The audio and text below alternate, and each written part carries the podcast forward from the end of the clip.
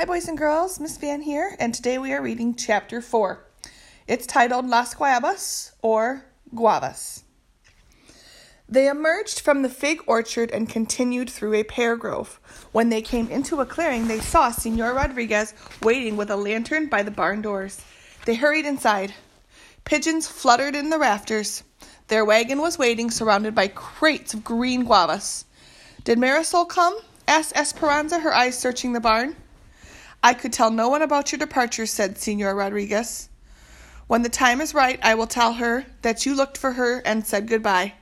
Now we must hurry. You need the protection of darkness. Alfonso, Miguel, and Senor Rodriguez had built another floor in the wagon, higher than the real one and open at the back, with barely enough room between for Mama, Esperanza, and Hortensia to lie down. Hortensia lined it with blankets. Esperanza had known about the plan, but now she hesitated when she saw the small space. Please, can I sit with Alfonso and Miguel? Mija, it is necessary, said Mamma. There are too many bandits, said Alfonso. It is not safe for women to be on the roads at night. Besides, your uncles have many spies, remember? That is why we must take the wagon to Zaca- uh, Zacatecas and catch the train there instead of from Aguascalientes. Luis has bragged about the engagement to everyone, said Hortensia. Think how angry he will be when he discovers you have gone. We cannot take the chance of you being seen. Mamma and Hortensia said grateful goodbyes to Senor Rodriguez, then slid between the floors of the wagon. Esperanza reluctantly scooted on her back between them. When can we get out? Every few hours we will stop and stretch, said Mamma. Esperanza stared at the wood planks just a few inches from her face. She could hear Alfonso, Miguel, and Senor Rodriguez dumping crate after crate of guavas onto the floor above them, the almost ripe fruit rolling and tumbling as it was piled on. The guavas smelled fresh and sweet, like pears and oranges all in one. Then she felt the guavas roll in around her feet as Alfonso and Miguel covered the opening. If anyone saw the wagon on the road, it would look like a farmer and his son taking a load of fruit to market. How are you? Alfonso asked, sounding far away. We are fine, called Hortensia. The wagon pulled out of the barn and the guavas shifted, then settled. It was dark inside, and it felt like someone was rocking them in a bumpy cradle, sometimes side to side and sometimes back and forth. Esperanza began to feel frightened. She knew that with a few kicks of her feet she could get out, but still she felt trapped. Suddenly she thought she couldn't breathe. Mama, she said, gasping for air. Right here, Esperanza. Everything is fine. Do you remember, said Hortensia, taking her hand, when you were only five years old and we hid from the thieves? You were so brave for such a little girl. Your parents and Alfonso and the other servants had gone to town. It was just you and me and Miguel in the house. We were in your bedroom, and I was pinning the hem of your beautiful blue silk dress. Do you remember that dress? You wanted it pinned higher so your new shoes would show. Esperanza's eyes were beginning to adjust to the darkness and to the pitch and roll of the wagon. Miguel ran into the house because he had seen bandits, said Esperanza, exhaling. She remembered standing on a chair with her arms outstretched, like a bird ready for flight, while Hortensia fitted the sides of the dress. And she remembered the new shoes, shiny and black. Yes, said Hortensia. I looked out the window to see six men their faces covered with handkerchiefs, and they all held rifles. They were renegades who thought they had permission to steal from the rich and give to the poor. But they didn't always give to the poor, and they sometimes killed innocent people. We hid under the bed, said Esperanza, and we pulled down the bed covers so they couldn't see us.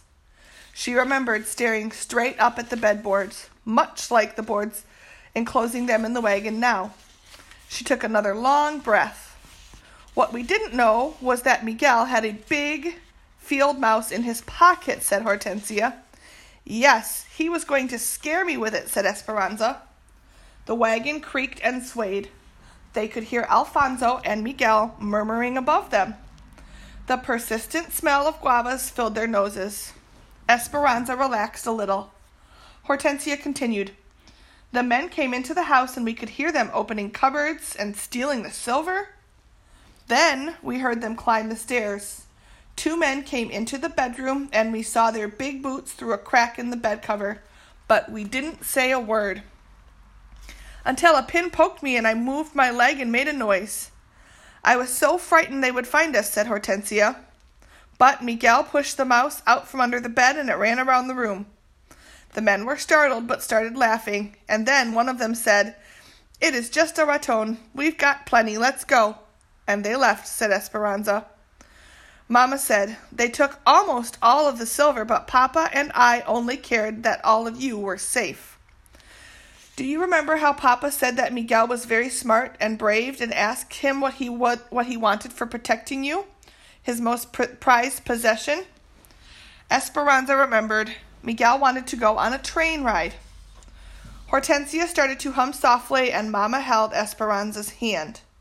Miguel's reward that day long train ride to Zacatecas seemed like yesterday. Miguel had been eight and Esperanza five. She wore the beautiful blue silk dress and could still see Miguel standing at the station wearing a bow tie and practically shining as if Hortensia had cleaned and starched his entire body. Even his hair was slicked down smooth, and his eyes gleamed with excitement.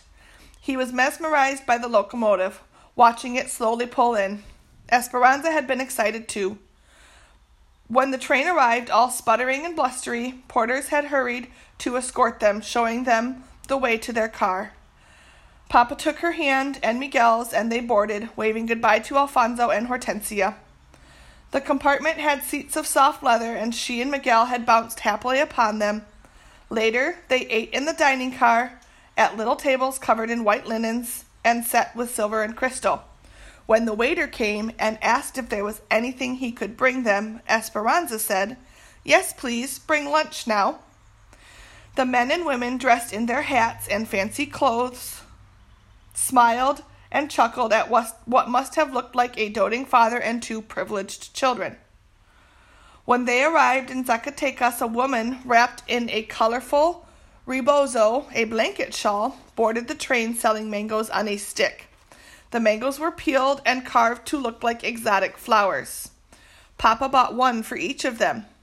On the return ride, she and Miguel, with their noses pressed against the window and their hands still sticky from the fresh mango, had waved to every person they saw.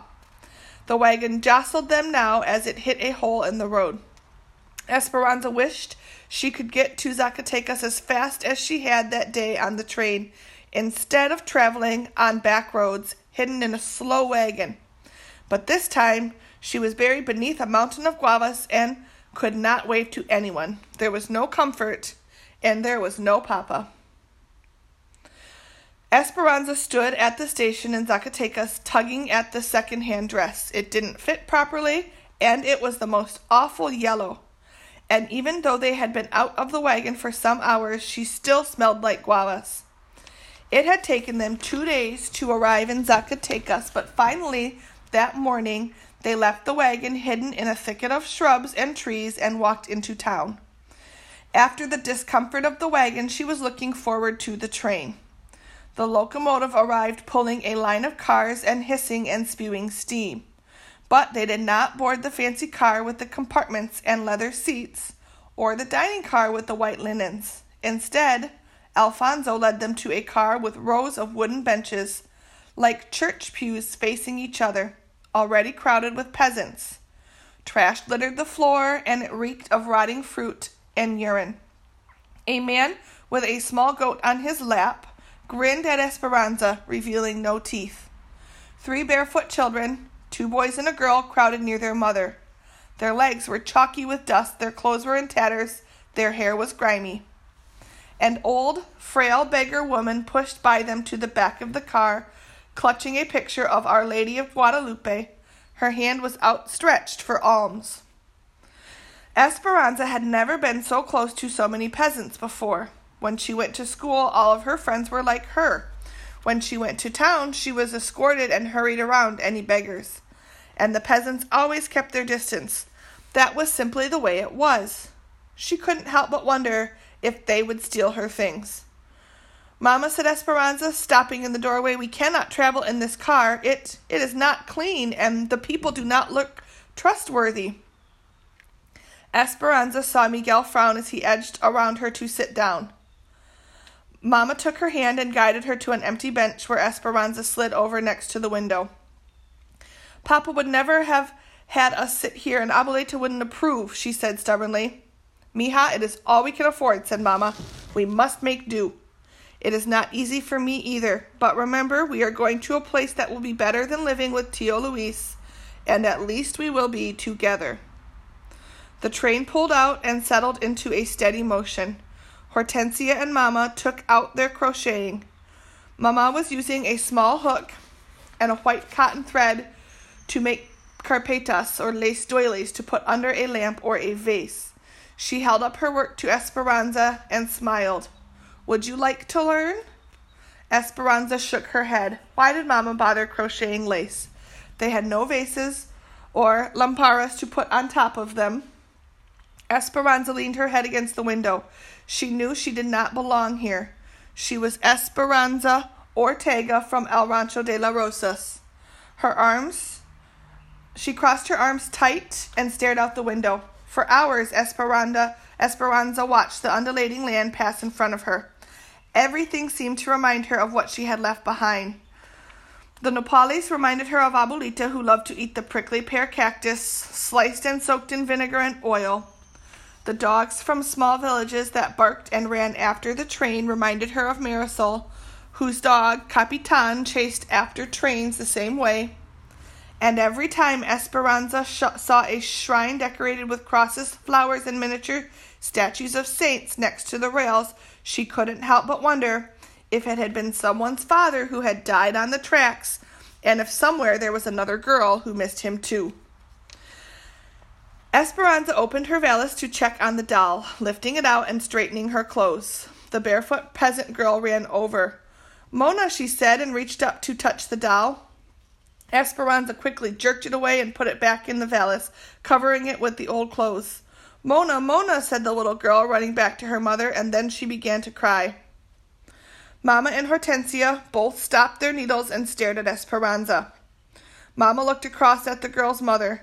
I am sorry for my daughter's bad manners. Esperanza looked at Mamma in surprise. Why was she apologizing to these people? She and Mamma shouldn't even be sitting in this car. Hortensia looked from one to the other and excused herself. I think I will find Alfonso and Miguel and see if they brought tortillas, if they bought tortillas at the station. Mamma looked at Esperanza. I don't think it would have hurt to let her hold it for a few moments. Mamma, she is poor and dirty, said Esperanza, but Mamma interrupted. When you scorn these people, you scorn Miguel, Hortensia, and Alfonso, and you embarrass me and yourself. As difficult as it is to accept, our lives are different now. The child kept crying. Her face was so dirty that her tears washed clean streaks down her cheeks. Esperanza suddenly felt ashamed and the color rose in her face. But still, she pushed the valise further under the seat with her feet and turned her body away from Mamma. Esperanza tried not to look back at the little girl, but she couldn't help it.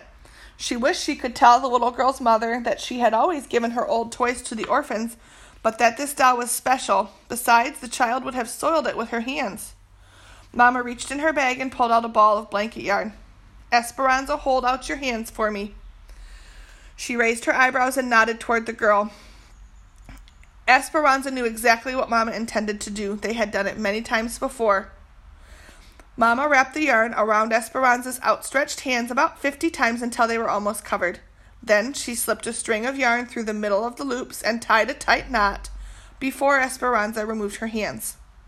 A few inches below the knot, Mamma tied another snug knot all around the yarn, forming a head. Then she cut the bottom loops, separated the strands into sections, and braided each section in what looked like uh, into what looked like arms and legs. She held the yarn doll up, offering it to the little girl. She ran to Mamma, smiling, took the doll, and ran back to her own mother's side. The mother whispered into the girl's ear. Shyly, she said, Gracias, thank you. De nada, you're welcome, said Mamma. The woman and the children got off the train at the next stop. Esperanza watched the little girl stop in front of their window, wave to Mama, and smile again. Before she walked away, she made the yarn doll wave goodbye too. Esperanza was glad the girl got off the train and took the silly yarn doll with her. Otherwise, she would have been reminded of her own selfishness and Mama's disapproval for miles to come.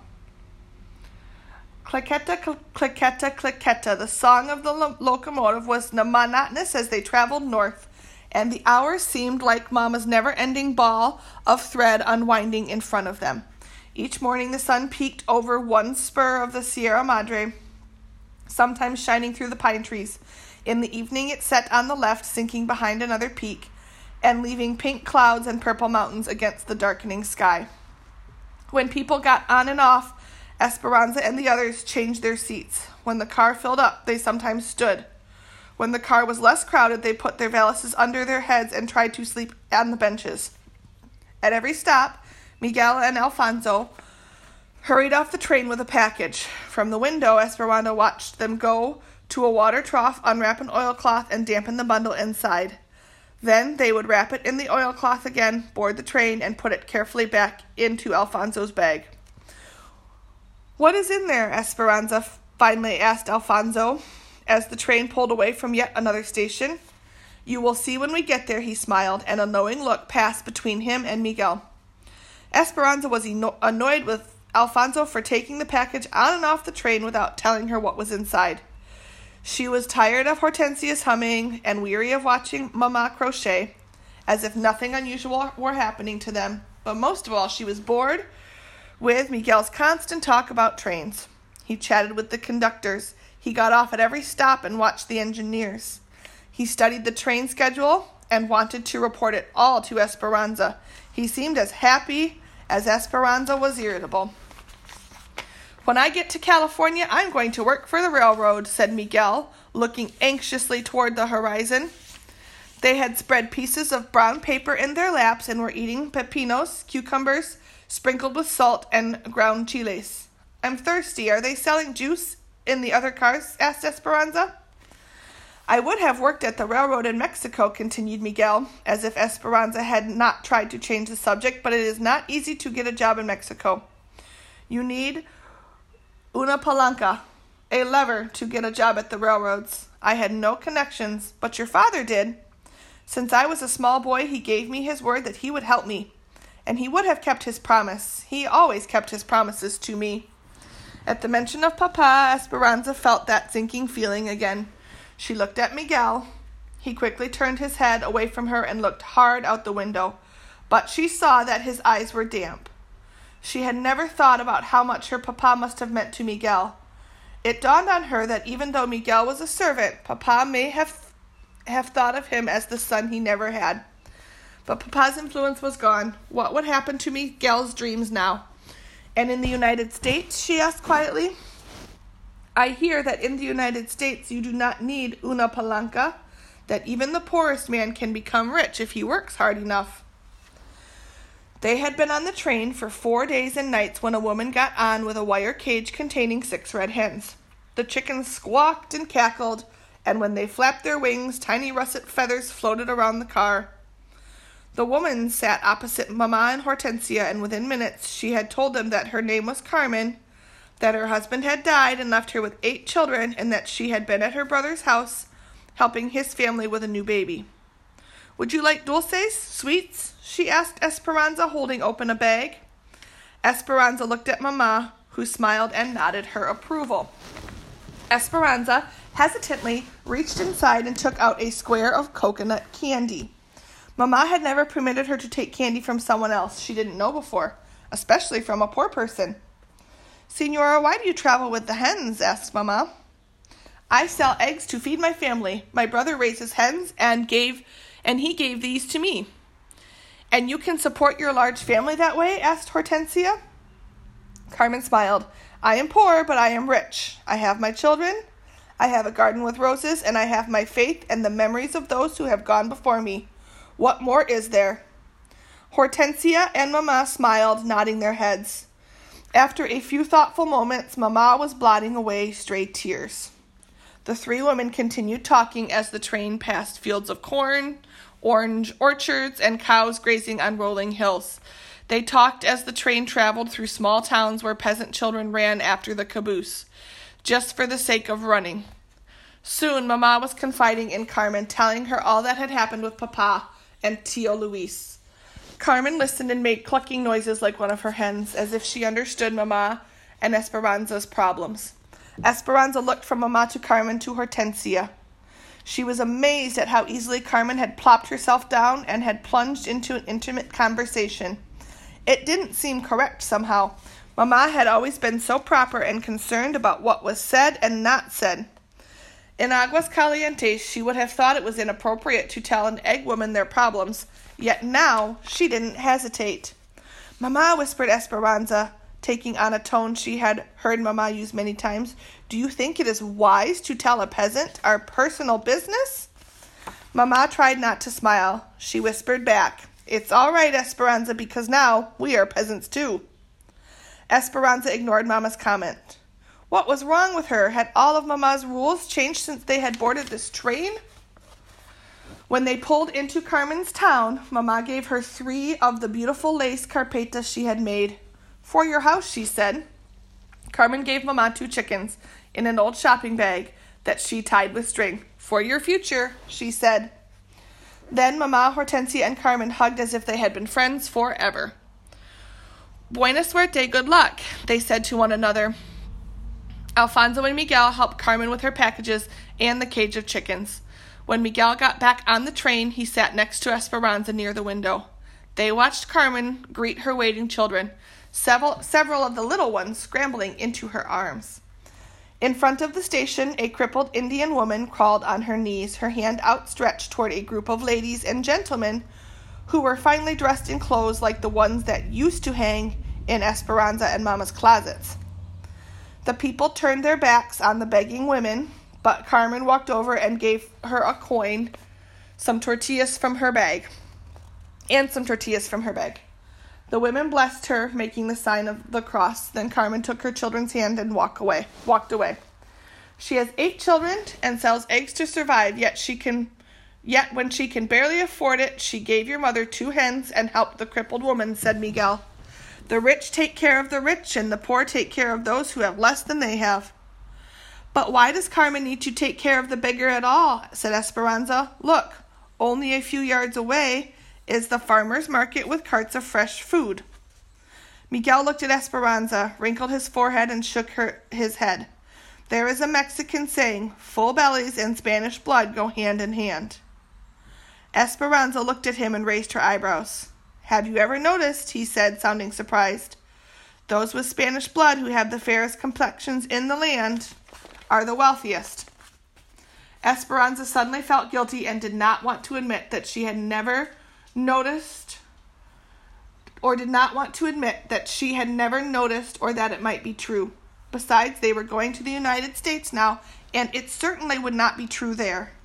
Esperanza shrugged. It is just something that old wives say. No, said Miguel. It is something the poor say.